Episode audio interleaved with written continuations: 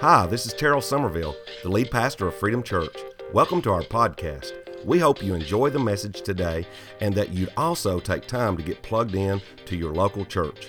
We believe you can't do life alone, so we learn to do life together. I also want to thank our givers who make this podcast possible. If you are blessed by this ministry, please consider subscribing, giving, and sharing this with your friends and family. God bless you.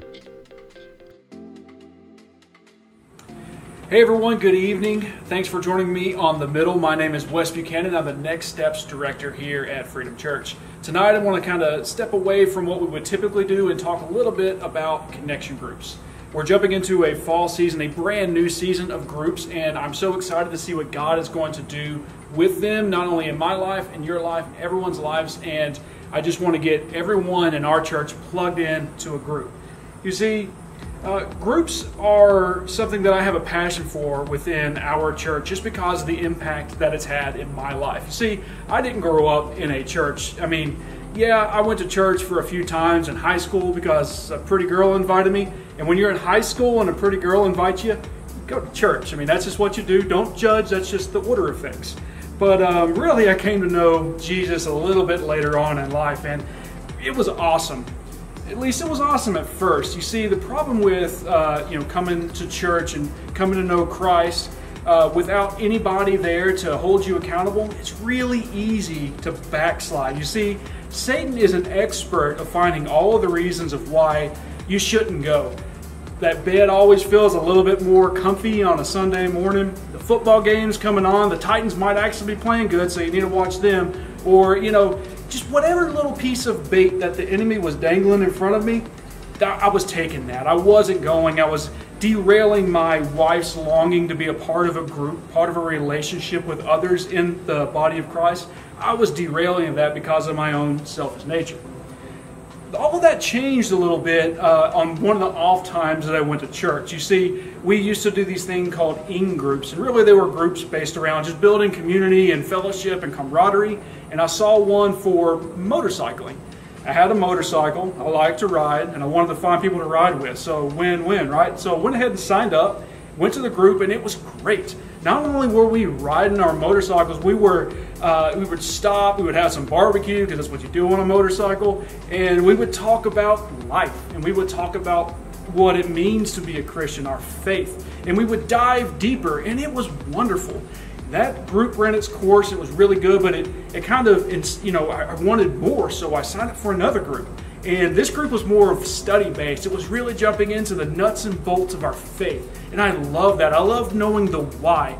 And you learn a lot about those in those study based groups, the why on a lot of different subjects. So I jumped into it. It was great.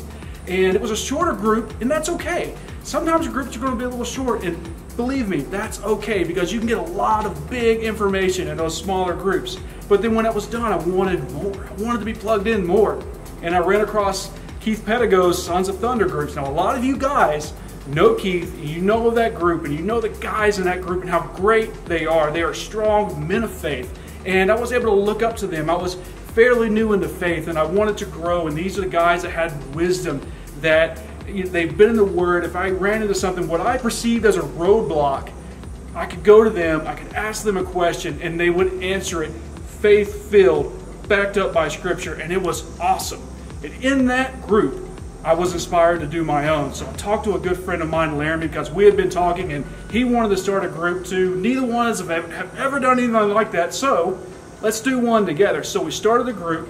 It was an infinity group. And if you don't know what an infinity group is, it's a group that goes and it doesn't really have an end in sight. You just do it as long as you need to do it, as long as you're being called to do it. And so in this group, we're in the Word each and every day. We're reading God's Word. We're on a plan. We met on Saturdays over at Mabel's here in Gallatin. If you know Mabel's, it's great food, not great for you, but it tastes really good. That's okay. And so we were all getting together. We were talking about what we read. We were all around the same age. We all had younger families, so we're all facing the same things, maybe at different times, but we could lean on each other. We could grow with one another. And it was awesome because we were we were deepening that relationship and we were showing God's love to those around us as we were in that group. In this group, and again, if you see in the entire progression of this journey, God was calling me in this group to go on my first mission trip. And God has a sense of humor because He called me to Uganda. I had never left the country. I mean, there's certain states that I haven't visited yet. He's calling me to Central Africa, actually below the equator. And that's a long ways away, guy. And, and there's a lot of reasons why you shouldn't go to Uganda. I know because I Googled every one of them. And I was letting the world tell me why I shouldn't do what God was telling me to do. And I had already convinced myself I wasn't going. This was nuts. I'm not doing this. Called my friend Laramie, who was in my group, who I co started it with, who was also going to Uganda. And I'm telling him all the reasons why I'm not going to Uganda and all the reasons why he shouldn't go to Uganda. All the reasons why he shouldn't obey God like I wasn't obeying God, right? Don't want to go down alone. He said something to me that I'll never forget, something that I've had to bring up to a couple other friends as they were facing some big decisions. He said, Is this God's will, or are you trying to put your will over His? Man, instant conviction. And so I knew the answer. Got off the phone with him. My wife was out of town, couldn't sleep. It was getting late, stomachs and knots. And finally, it's God, if you really want me to go on this trip, you need to show me. I need to know beyond a shadow of a doubt. I need to know you want me there. Sat on my bed, still couldn't go to sleep. Felt terrible. I was fighting against God's will. And so I grabbed a devotional on my nightstand the Ducks Duck Dynasty devotion. Don't judge the good guys, okay? And so I just grabbed it, thumbs on the pages, not caring where it went. I just needed to read something. Opened it up right to a place where I think it's Alan, the older brother, was talking about all of the miracles that he was able to witness in the mission field. He was talking about the blessings not only was he able to witness, but that he received simply by following God's will. All right, God, I, I hear you. I hear you.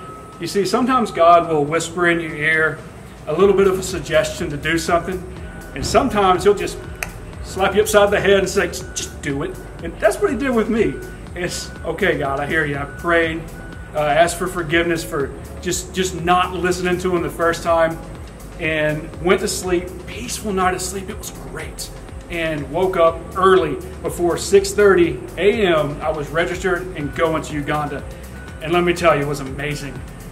But none of that would have happened unless I was plugged into a group, unless I was surrounding myself with uh, Christian brothers who loved me and cared for me enough to tell me the honest truths that I didn't want to hear, to hold me accountable. Those are the kind of relationships that you build in groups. Those are the kind of friends that you get, those 2 a.m. friends that we hear Pastor T all, all the time talking about from the stage. Those are the people that you meet in groups. Life change happens in groups. So I challenge you in this new season of groups, we just posted them up on our website, freedomfamily.us slash groups. It's on, our, it's on our app also. We also have uh, flyers that you can get in the church on Sunday that you can look and see what we had to offer. Get plugged in, check them out. I promise you, God will move in this act of obedience and growing in the body of Christ. He will grow you as a Christian, He will grow you in your mission that He calls you uniquely for. That's what happens in groups. Let's go to the Lord in prayer. Father, thank you for this opportunity to share uh, a little bit about what you have done in my life through this act of obedience, Lord. I pray that you uh, pour into those that are listening, and maybe they share this with other people, that they can also begin to just grow in your in your word, an act of obedience, jumping into groups, growing with the, uh, other believers, just growing in your body, Lord. Thank you for all that you've done for us, all the sacrifices that you made so we can fulfill your mission, Lord. Thank you for all that you've done and all that you continue to do. In Jesus' name we pray. Amen. And until we meet in the middle again, good night.